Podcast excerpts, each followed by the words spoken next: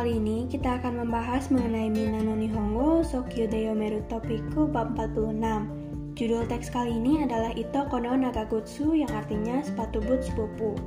Teks dokai ini menceritakan tentang pengalaman seseorang yang pernah menaiki mobil patroli polisi. Jadi di suatu hari ketika dia masih berumur 3 tahun, ibunya terlihat sedang sibuk mengurus adek laki-lakinya.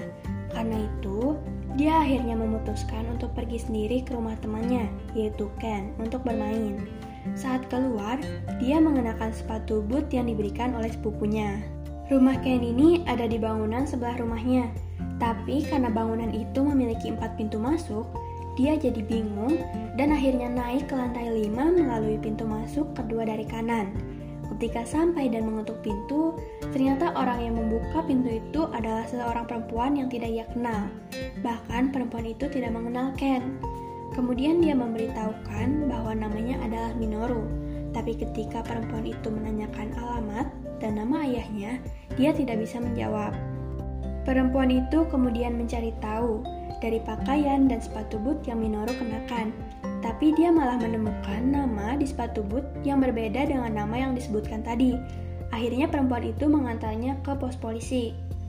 Petugas polisi juga menanyakan nama dan ketika diberitahu, petugas polisi tidak percaya karena nama yang disebutkan berbeda dengan nama di sepatu boot.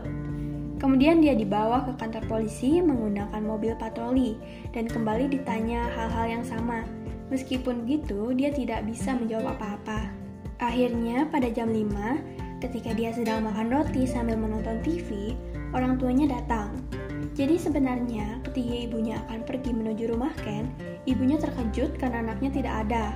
Setelah itu ibunya pun menghubungi petugas polisi dan ditegur. Setelah kejadian itu, Minoru merasa bangga karena sudah pernah menaiki mobil patroli polisi. Ya, dari teks itu juga ada beberapa budaya Jepang yang bisa kita pelajari. Di antaranya adalah polisi di Jepang menggunakan mobil patroli kecil untuk berpatroli, sama seperti di Indonesia. Ternyata polisi Jepang juga selalu menyalakan lampu merah di atas mobil ketika berpatroli. Selain itu, ternyata di Jepang pos polisi tersebar di mana pun. Jadi kalau terdapat sebuah masalah, kita bisa segera pergi ke pos polisi untuk bertanya. Kemudian, sepatu boot yang diberi nama. Hal ini sangat berguna untuk membantu anak-anak kecil ketika pergi keluar, karena dengan adanya nama di sepatu boot, orang dewasa bisa dengan mudah mengetahui nama anak dan membantu mereka ketika sedang kesulitan. Terakhir, adanya perilaku tolong-menolong.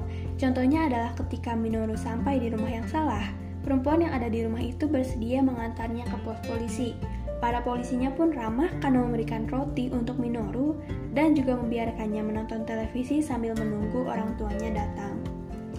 Ya, jadi sekian pembahasan pada kali ini. Terima kasih banyak sudah mendengarkan. Sampai jumpa.